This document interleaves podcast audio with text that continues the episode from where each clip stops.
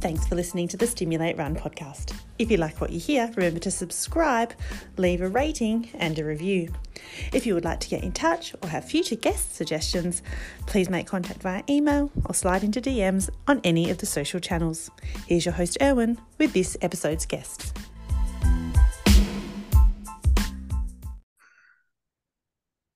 All right, everybody, welcome to twenty twenty-three, uh, my first episode of the year, and I'm quite fascinated by this guest. Um, I think it's going to be a great story and a great lesson, a lot of takeaways and learnings. Um, I kind of, my language is he ran when running was pure um, and it was easy, and now it's been a bit complicated, or we think we has, but I'd like to welcome to the podcast Grenville Wood, who, correct me if I'm wrong, you are still the South Australian marathon record holder to date.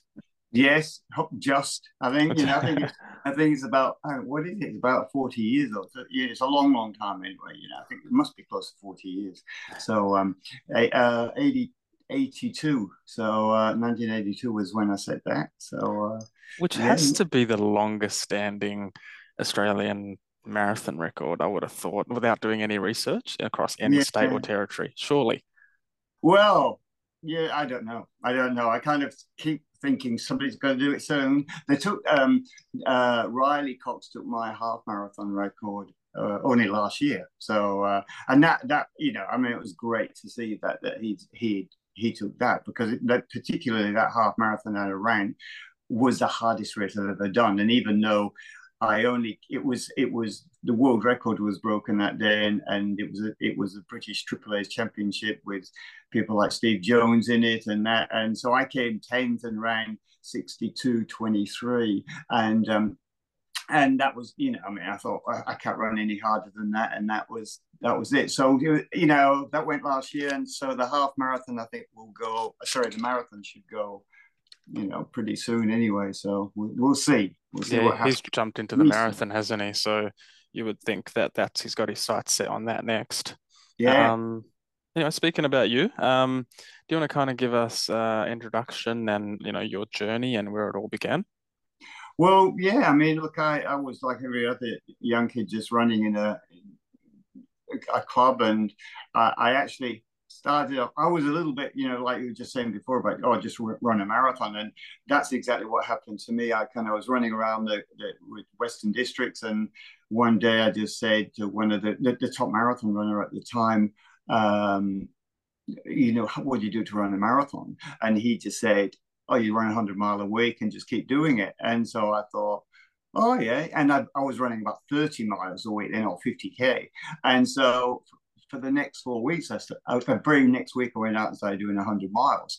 And by needless to say, I was absolutely wrecked for a, a, a, in a couple of weeks. But then I didn't see Brenton Norman, who was a state champion at the time, and uh, until about a week before our state marathon. And um, And he, and he said, oh, what are you doing these days? And I said, well, I'm I'm doing one hundred mile a week, like he said, and I'm running the state marathon next weekend.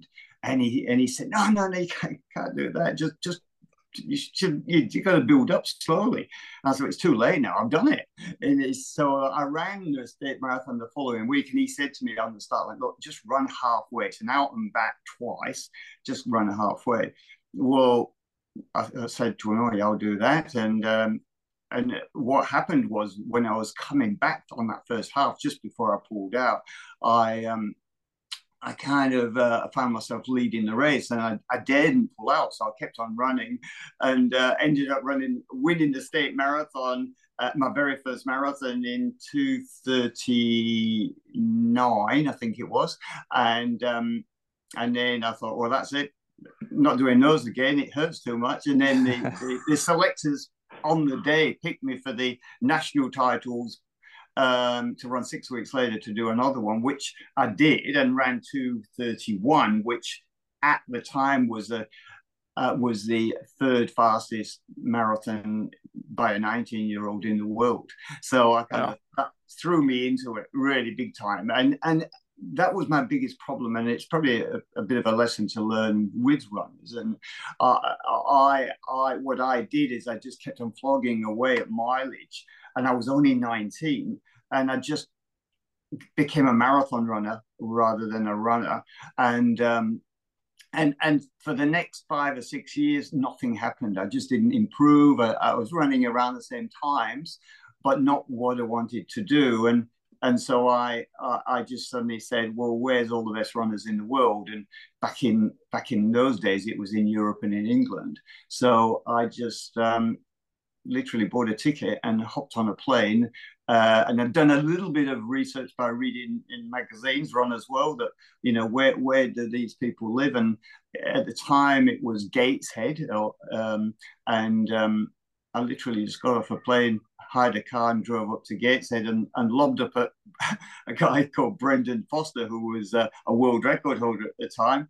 And, and I went to his, he worked for the local council. And I went literally at lunchtime, just before lunch, got there and I said, oh, can I see Brenton Foster? And they said, well, he's on holiday for two week, two weeks. And I thought, oh, I've come all the way from Australia to run with him. And they said, they said, well, he's not here, but his mates go out at lunchtime. Maybe you could go with them. So as it turned out, lunchtime came around and these guys came out and said, oh, you come for a run with us. And one of them was an international runner. And uh, and then I started training with them and, and, um, And eventually um, I met my coach, which was Alan Story, and he basically, you know, just said, look, you've got to get some speed in your legs. If you want to run fast like these guys, it's it's it's like ten thousand meters first, and then half marathon, and then marathon.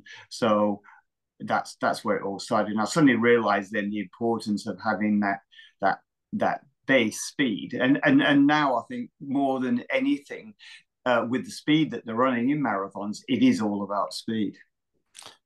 Like, that's a big risk to take, you know, based on you're a runner.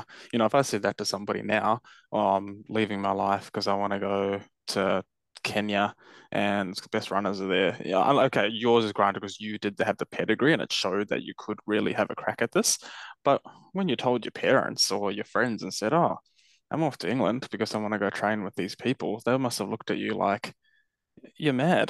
Like, what are you? Yeah, well, you know, that, it, and that's exactly what they said. You know, I tossed in my job, had a good job, and um, and uh, and I just went. And as I said, just a literally, I don't know. When I look back on it now, I think, what the hell was I thinking? Because just to roll up at Brendan Foster's, you know, the the council chambers and say, I've come to run with this guy, it was crazy, really. But that's what I wanted to do. And, and um, you know, the first night I went out to Gateshead Track to train with the group, uh, I suddenly realized what a, a massive jump I was going to have to make uh, to, to, to be as good as them. And, and, you know, really, the biggest, one of the biggest things that really threw me was that um, while I was there, I joined Gateshead Harriers, and they have their uh, big relay teams. And to make to make a team in the A grade was like, it was huge, and where I've never had that in Adelaide. And and you know, like, just make, if you want to run the state titles, you just do it. But over there, the class of the runners, it was really something special to make the A grade team. And um you know, you knew you were well on your way, and and that was it. So you know, it was it's really just I was I was just training hard and and starting to um learn a lot more about my running. Alan's story, it was just so knowledgeable, and that my passion now is trying to be as much like Alan's story as I can, because I've realized over the the years how specific running is and how important it is to be looking at what you need um, to be better, not not just following blind, blindly at what somebody else does. And how open were they um, to this guy from the other side of the world just rocking up? You know, like, you probably have to pitch yourself and say who you are and what you are and why you belong. But was it almost like, oh, hey, mate, yeah, come along? But Or was it very much come along, but if you get dropped, we're not going to hang around with you? Well, it, it was a little bit like that. I mean, I think the the um, the first few weeks when it was a big a big jump to, to train at their level. I mean, one of the things that Alan used to say when we were, say, doing, say, one thousand meter reps, he was very, very specific with the pace he wanted the, the, the run. So mm-hmm. if it, there was runners there like Mike McLeod, who was a, a silver medalist in the Olympic fifteen hundred, so he had heaps of speed.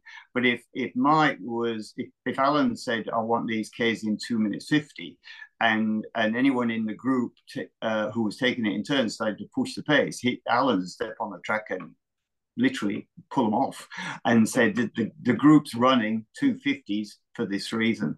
And um, and then, I, you know, for me early on, that was a real push to run two fifty, where other runners, it was easy. But as I slowly adapted to to, to running those paces, you know, everything started to move quite rapidly for for me. So I I think what had happened, I was lucky. I mean, a lot of it was fluke, I suppose, because back in Australia, as I said, I started doing all those miles, and for quite a few years, I'd just been clocking up enormous miles. And they were those easy miles and getting your mitochondria to develop. And, and, and but I hadn't done any specific training that, that kind of warrants, you know, kind of international standard.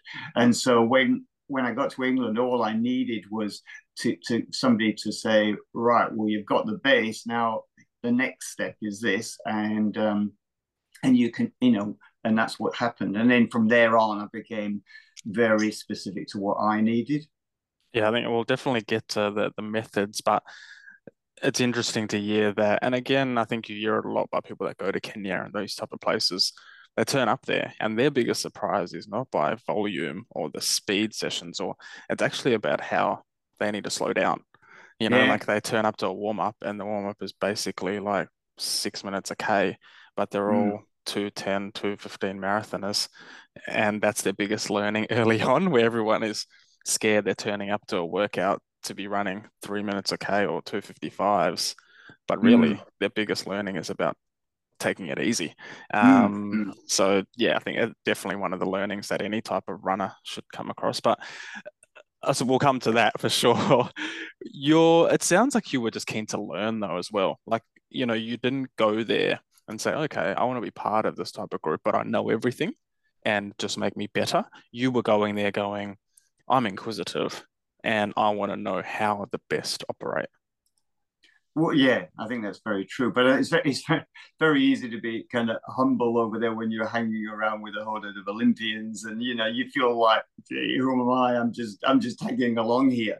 So um, it, it, it was very much like that. I was certainly looking at what they did, and and Alan's story, his just enormous knowledge, and why he was telling me to do certain things, not just just do it. And wow. uh, and I think that that that was the the yeah, that was very important for me to to be um, knowing why, because I, I gives me confidence when I believe in what I'm doing, and and there's a reason to to to do it, rather than, well, you know, as I said early on when I did that one hundred mile a week and I was only nineteen, um, I didn't know why. I just thought, oh, if I want to run a marathon, that's what I've, I've got to do. So. I, I, you know, you got your results, but it was it didn't flow on for the next few years until I started putting some specificity to it, and, and, and knowing why. And, and and even now, when I talk to young athletes, I, I try and uh, convince them to to. Well, sometimes it's slow up, sometimes it's be more specific and watch their heart rates and things like that. So it is you, you try and develop them as an athlete, and um, just like I did. Do you think it's important to be inquisitive?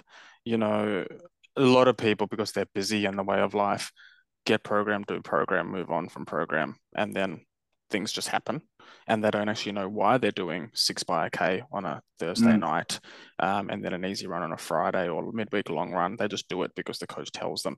And after mm. ten years of doing it, oh, coach told me I did it.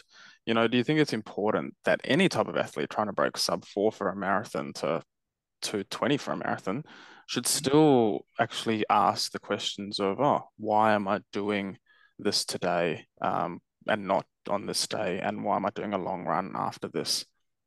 Yeah, I do. I mean, I, I think because there are so many variables in in running, from from people who are just starting running, have got a completely different set of uh, components to build into their running, to somebody that's a, a, a well-seasoned international athlete that's trying to just go really, really fast. So sorry about that. Yeah. Um, um, I'll try. I'll try to turn it off. Um, is it? Um, but yeah, it's. Um, um, try to see where I can do that. Um, yeah. So the the actual the actual um, you know be, being specific as a person, it's just like I was, run a hundred mile a week, off you go. That that works. But then when you're saying to somebody, right, well, I'm already I can already do ten K in in forty minutes. Um, what do I need to do now to run a really half a good half marathon?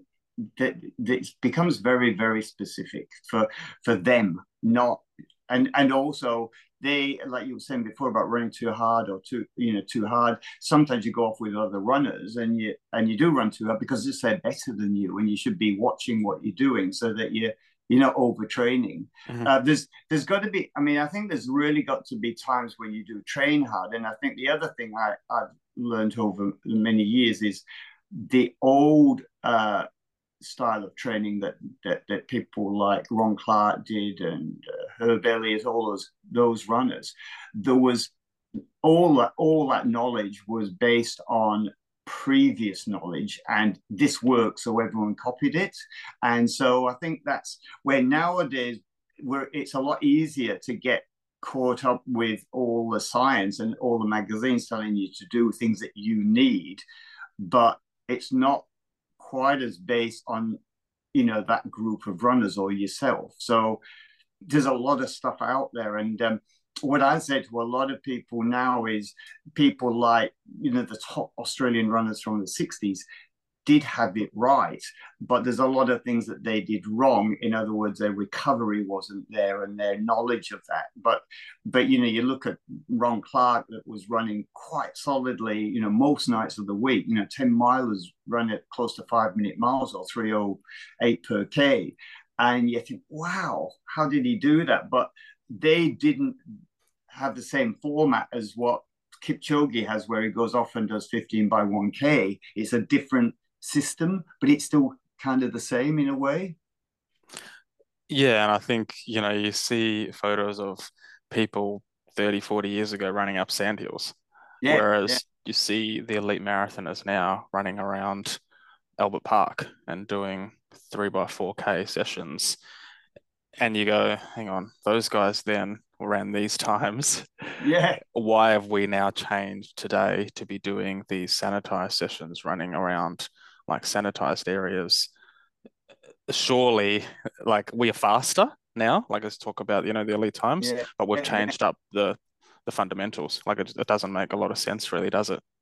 Well, it doesn't. Uh, I guess that comes down to, I, I often say to people, um, like Chris Wardlaw, Stephen Moneghetti, Rob de Castella, uh, uh, and myself, probably to a certain degree, we all followed that that same system of of the you know the sixties and seventies runners, and that was very successful, and that basically worked around a long Sunday run, easier sun Monday, really quite short and fast on a Tuesday, long run on a Wednesday, short and fast on a Thursday, reasonably long on a Friday, race Saturday, and it all started again. And that pattern, I think, was a very sound pattern, but but you, you couldn't do that if you were trying to do fifteen by one K on a Tuesday afternoon, because it's just too much work. So Stephen Moneghetti, Steve Moneghetti's training of, of his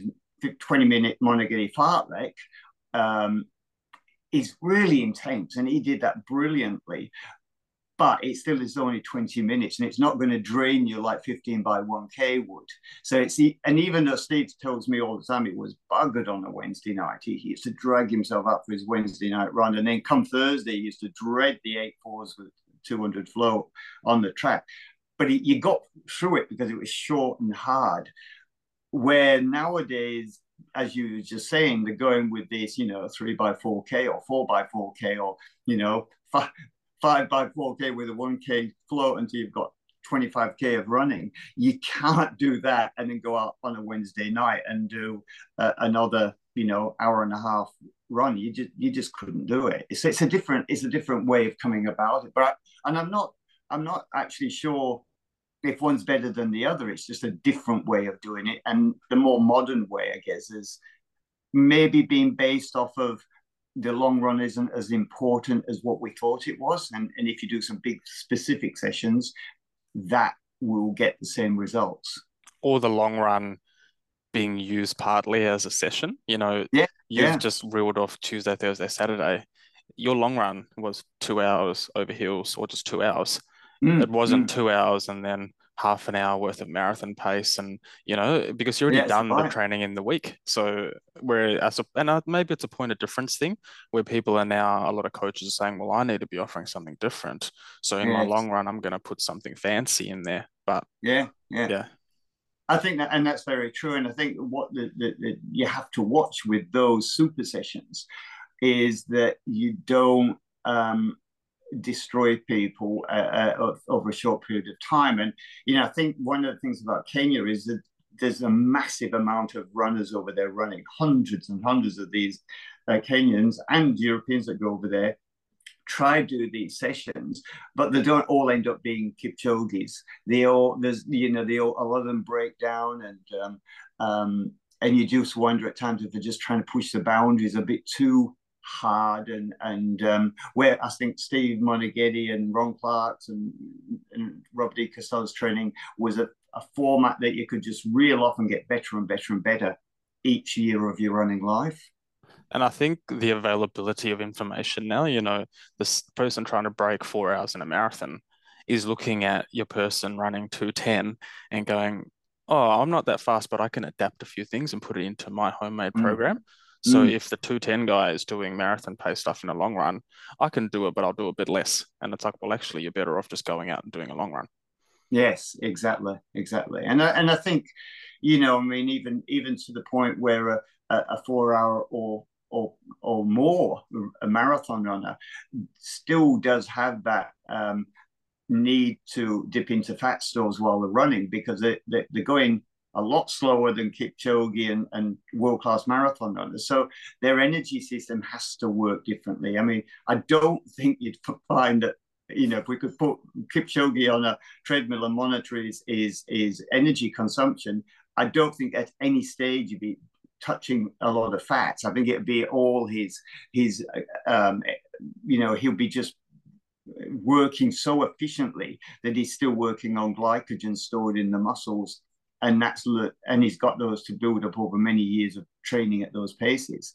Um, so I think it, everything's different, you know, and um, I think you just need to think about it closely to what you want and, um, you know, and, and, and what you can achieve. And in terms of the purity of running, um, the collection of data and the science, that is really now almost dictating a lot of what runners are doing, right? You know, mm. we've got the stats right there. The minute we finish a run, we've got it on our phone, or the data's hitting us. Um, are you somebody who over time also bought into it, or are you very much like, if I say two hours, go do your two hours, don't care how you do it? Um, no, I think I have changed quite a lot. I mean, once upon a time, I really did think very much about the, the the long run, but I, I've I've certainly realised now that um, this look. I think if you look at the past runners, you know the, the you know you, you um, Ron Clarke's and all those sorts of runners, and de Castella and, and and Steve and Steve Moneghetti. Um, I think that that system did work, but I think what we've we've learned is, you know, psych physio physiologists are very good at testing people and to work out why something happens after it's already happened. So if you get a top runner and you put them on the treadmill, you'll you you'll see what's happening. But not too many physiologists have actually come up with completely new systems themselves. They they prove it works. Uh, and I think nowadays what I do is I think I, I try and look at it. I do a lot of reading and looking at a lot of research studies, and you see that, okay, this, there's no doubt that lactates. We understand lactates completely different now to what we did, you know, thirty years ago. And so you think to yourself, right, well, the, the threshold run's a very topical run at the moment, and people talk about that all the time. But um, I, I think I think by follow, by kind of blending the two, trying to look at what physiologists are saying, and people like the Inga Brixens in in uh, you know Norway, it is Norway, I think. Yeah. Um, they're from. Um, They, you know, they, they literally take a, a, a blood sample at the end of every, you know, two K rep to see where their lactates are. Now, physiology, so, I mean, I've got those tests from twenty years ago, but not, not every training session. We do know now that, yes, once you reach a certain point, you, you can't operate. You, you've got too many lactates in your system. And, and I think, What what the physiologists have told us is, is to reinforce that and said, yes, you've got to learn to bring that down. So the threshold run and things like that are enormously important now. But I still think we have to think as a coach, how do we use what the physiologists are saying to being a coach and making it and making it work for that athlete. And and and, and in many ways, I think you just go back to how you feel, because, you know, when when I have tests done, uh, even now, um, they completely reflect the way I feel. So mm. if I'm starting to feel really uncomfortable when I'm running along, you know, I've been running for about, you say, ten minutes, I know, I, I know I'm, I'm getting close to my second lactate turn point. And, you know, you, you've been in your threshold, but you've gone past that, and you, you've moved into an area that you can't sustain. And so I try to encourage my uh, athletes to to to feel that, and then you almost you don't need you can you know my daughter, for instance, she's been in and had tests, but the test, she says, oh, it just reflected what I already knew.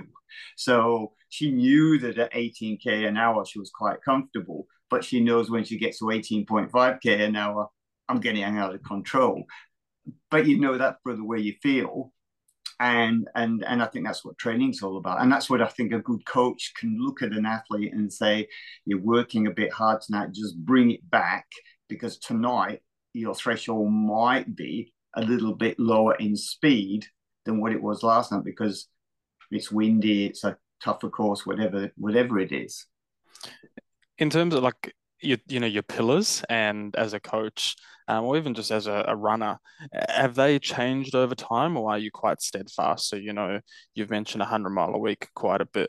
Now, if I'm trying to break three hours and I come to you, oh, hey, mate, I'm doing one hundred mile a week. You go, oh, is your reaction, well, you're either doing too much or you're doing the right amount, but your time's different. Like, what are your, what are your fundamentals that you lean on?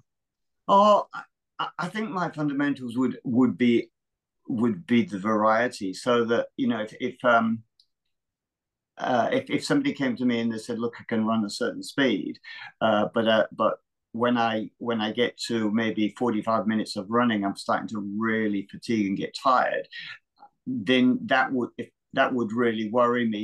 But then I'd want to know how fast they're trying to run that forty-five minutes. So it is relative to to you know, if you're trying to run at five minute Ks through a marathon, you would expect that they're very comfortable running four forty a K for shorter events. But if they're flat out at five minute Ks right through, you know, right from the beginning, it doesn't mean you can't do a marathon in five minutes, but it, it an elite runner doesn't do that, because an elite runner is very easy to pick that there's a drop off from from one level to another, or from one distance to another. Um, yeah, and that's where that's where it's hard. If you when you're looking at runners that just want to get through a marathon, you, you probably don't need to look at, well, what's your ten K time? It, it, the focus will be, right, how do we get you to finish a race? And then in that case, I'd be saying, well, let, let's just, if you stop and walk for a while and you get yourself together and you get running again, you're going to get through the marathon.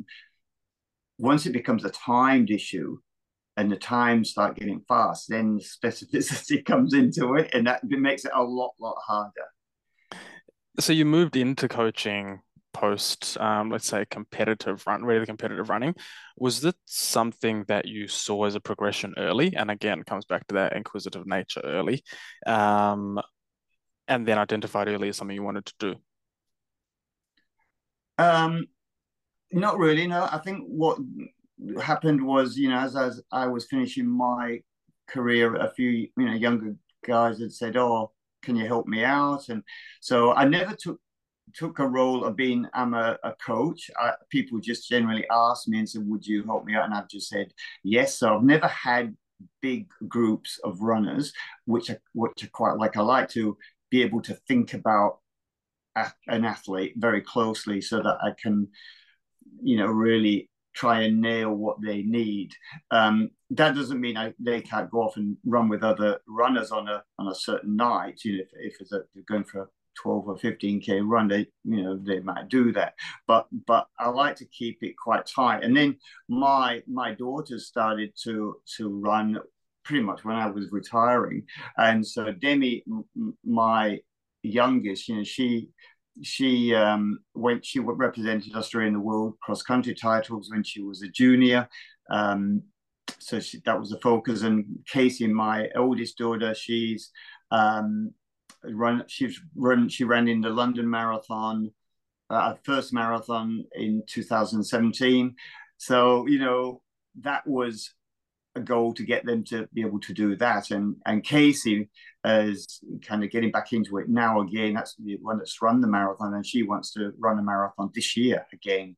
So um, you know, I've got a, a group of older runners that come out with me, and I try and advise them. But um, at the moment, it's just my two daughters and uh, another girl called Brooke Hines that I, I, I kind of help out through her coach, mm-hmm. um, trying to guide them a bit. Um, but, it, you know, Robin Gorringe is who coaches her, and he does a great job of being the support behind her. And we just discuss things about what she may need. So, yeah, the, the genetics is a question that I'll come to, but on the, like the coaching stuff, um, when you first started, you know, what did you learn about yourself? Like, was it that you need to be more flexible and it wasn't very much, okay, what I say goes? Um, you know, what were the things that you kind of quickly learn about yourself, even as a person?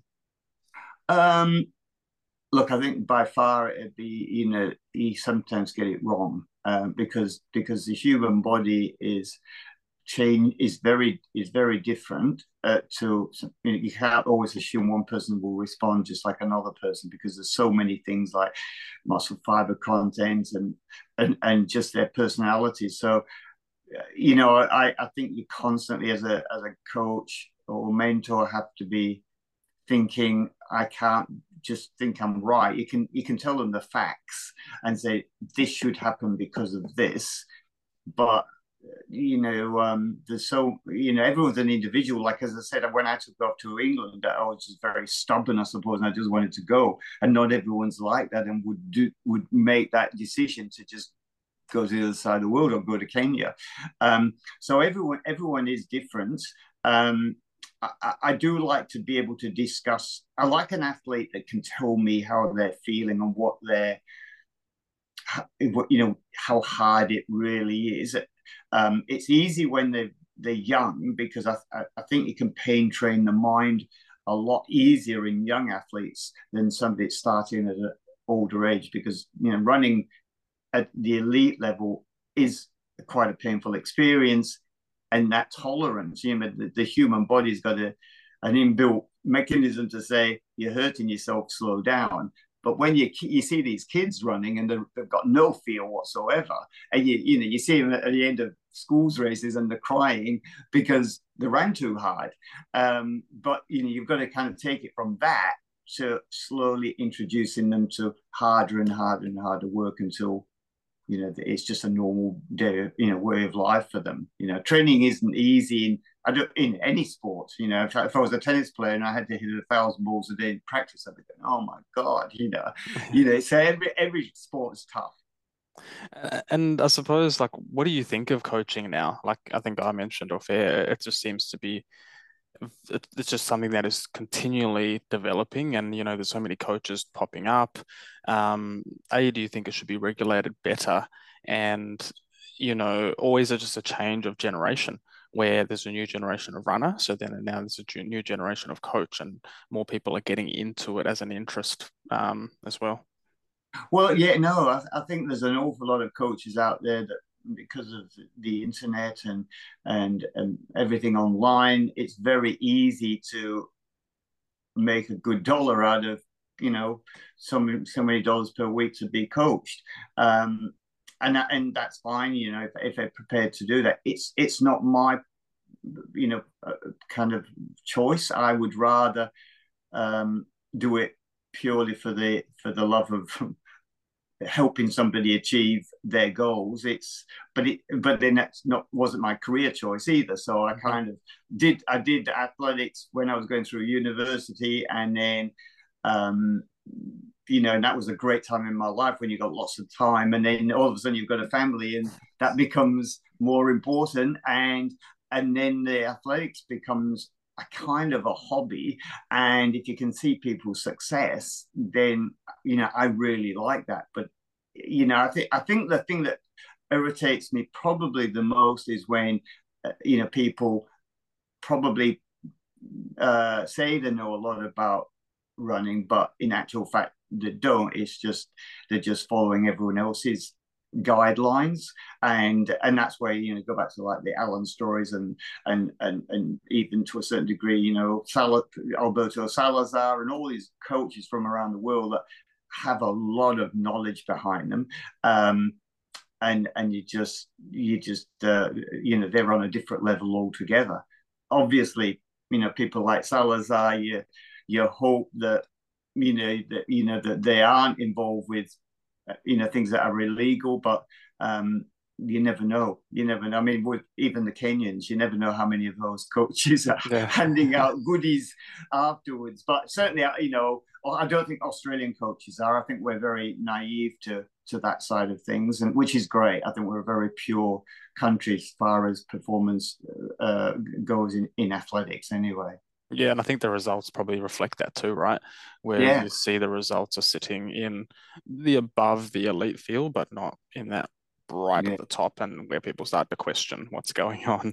Um, yeah, well, that's right. And, and and and as you wish, I mean, like I was only reading last week that, that the latest drug in, in Kenya is is not E P O anymore. It's yeah. it's it's this um uh you know, stuff that you put in your mouth that's for mouth ulcers, and that does the same thing. You know, it just improves your your ability to recover, and you think, oh my god, what are they going to find next? yeah. But you never get that. And you know, when you see that the Boston winner Boston Marathon winner from last year has been busted for drugs and this, it just, I think that's it, it is disheartening, because you look at the Australian females in particular, the females are doing extremely well, and you wonder how many how close they really would be to world class times uh, of the Kenyans if they, you know, if if the others are cheating, sort yeah. of thing. Because because when it comes to the Olympics and and things like that, you know, all of a sudden these these super athletes seem to just come back to the normal level, mm. and you think, well, why is that? Why is why is that happening? I mean,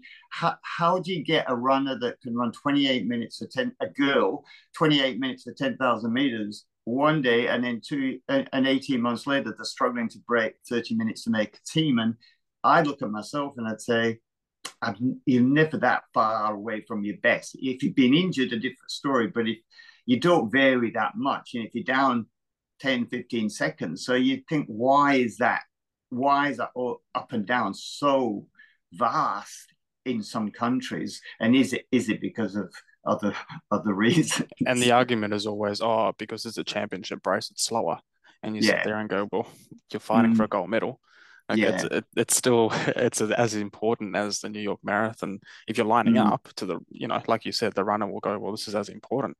So mm. to have a five six minute variation, yeah, it does kind yeah, of go, exactly. oh, that's a bit and, and I think the same thing with the big marathons. I mean, unfortunately, the way the, the large marathons are, uh, you know, really organized these days, it's all about the performance of the athletes. They, I don't think they really care who wins it, as long as it's going to be the fastest marathon in the world that year, because that mm-hmm. brings money to their race. And so I think there's a bit of not looking the other way. Um, and um, and I don't think that's great. You know, where you don't do that in the Olympic Games or the World Championships, it's it's a, it's a race, and that's it. So, but you know, it, it, as I say, keep going back to the pure. I think it's it's still really great to um, be able to to to just help our people here and and and work on, you know, just making them the best they can be. Yeah. Um. So, like, I wanted to touch on the genetic side, like, you know, having two kids um, who went into the sport, I'm always interested to speak to the parents of them, to how they handled that interest from the early age. You know, was it something that you identified early and thought, oh, okay, let me just sit back until the questions get asked? Or, mm. you know, how did you handle that, and some advice for parents with similar, like at that point in their lives now? Well, yeah, look, I think it's extremely hard to be a father and coach. It's not so hard when you when they're young, um, uh, uh, but certainly when they're when they're older, it, you know, it's a bit like Sebastian Coe and his father. That uh, you know, when when when they're out at training, you know, his dad was coach, and when he got home, it was dad. And I think trying to separate the two is is really important. Um, when they're young, I think the most important thing is is. Just if, if you can see they've got talent in in running, if they're keen to do other sports, like I was really into soccer until I was probably about sixteen, and I really enjoyed that because it was a team sport. I think you'd let them do that, but just, you know, still still take them out to the running if that's what they want to do, or any sport. Um, it's but then at some stage, I think the the athlete or the child will want to start to specialize, and maybe the parent can guide them a bit to say, look, in my opinion, you're a lot better runner than you are a netballer or basketballer or whatever. Um, but they've got to make that decision, because really in the end, the passion for your sport is what will make you really, really good. Um, you know, my, my um, my daughters, they just they they'll just love running. Now I don't know where that came from, if it's from going around the world and watching me running when I was younger, or or what, uh, and seeing that, but um, or the fact that they can run. I mean, you know, I think if you're good at something, there's always in, enjoyment in it, and running's probably one of those sports, as you'd know, that you know so many people say, I hate running. You know, I'd rather go to the gym any day. Where for me, I can't, I hate the gym. I hate the gym. I just, it's a boring place, you know. It's, oh, I have to go on that machine now over there. I mean, not, not, honestly, my my weights at the moment is I've got a big twenty litre drum out the back, and I do step-ups onto that for my my glute work. And, and uh, you know, I do forty of those each leg and put weights on and try and lift up and things like that. But, you know, that, that's as close as I get to weight running. But I, I do believe, you know, go, running on hills like the Kenyans do is important as well. Yeah, and it comes down to those fundamentals. Um, you know, get the basics right before everything else. Yeah, uh, so. yeah well, I'm, and, and I think you're right. I mean, get the basics. I mean, if, if you run, you know, running's going to help the most. I mean, if you, and you run up hills, you're going to have more resistance. So that's, again, it's very, very specific. You know, uh, I mean, if there's one thing that that I've learned over the years is that the body is amazingly um is an amazing instrument or amazing piece of, of God's work, that it adapts so well to anything that's put in front of it, and, and you know, even to the COVID and and things like that. You know, we've all learned to adapt to COVID. Yes, we do have vaccines, but but but everything in the body is an adaptation process. So, you know, as you get older, if you don't keep up your weight work, then you're going to have problems with later on with just walking. So it's it's an it's a, a machine that likes to be stressed, and that stress kind of feeds back and it adapts to that, and and that's I think that's in all sports, but in running in particular. If you think about, I've got to stress as much as I can to the point where I can adapt very quickly, and then stress again. You can't go too far wrong. Absolutely. Um, again, Grenville, thanks so much for your time. And uh, one of the questions that I normally ask the the guest to finish off is, if you had a message for your younger self, what would it be? Um, you know what? You know, if, if sometimes I'll say to myself, "Oh, I, you know, if I'd if I'd ever like gone and done that." But to be perfectly honest, I kind of did most of things. I look back, if anything, now I think, "Oh, wow, how I was stupid for doing that." But I don't regret. I, I honestly don't regret anything, because I kind of look back and I think I was more stupid and reckless, but without being reckless and really taking the risk, I don't think I'd have got to where I was. And and and and I also realized that in, in the end, my I was limited by my talent. I was nowhere near as good as Rob de Castella and Steve Moneghetti, um, but I still got to a, to a level where I'm still, you know, at sixty-eight years old, I'm still very happy with that performance that I did. And even to this day, I mean, it, like this morning when I go on my run, it doesn't change. I just try and beat a better sixty-eight-year-old runner. So um, I think what you've got to do is you, at the end of ev everything that you do, if you if you really believe you've done it to the best, you'll always be happy with what you've done. And you know, and, and that's my advice: is just just just go for it. And and if it goes wrong, well, you know, at least you tried. And I think the fact that you left no stone unturned, you know, took the risk and went. It's not like you're asking, answering that question now saying, oh, geez, I wish I told myself to go overseas and seek out the best coaches and the best running group. You know, you mm. did that. So you got everything out of that stone and you've got really no regrets because you gave it all a crack. That's right. No, and that's that's so true. And I, and I, and I, I, I wish more people would do that themselves and just... you know, they'll, they'll be happier in the end with, well, I gave it a shot and it worked or it didn't work. And um, and and you you were you really then you got the experience and and you're happy with that. Awesome. Thanks so much. Um, there's so so many learnings in there, and I think we, we just scratched the surface too, but um, I know that people really enjoy your chat about the purity side of things uh, and then also just, I suppose, sticking true to your fundamentals as well. So um thanks again for that. Really enjoyed the time, and um you're the first guest of twenty twenty-three too, so oh, wow. Uh, wow. So oh, appreciate it. Thanks, Matt. Thanks a lot. Catch up.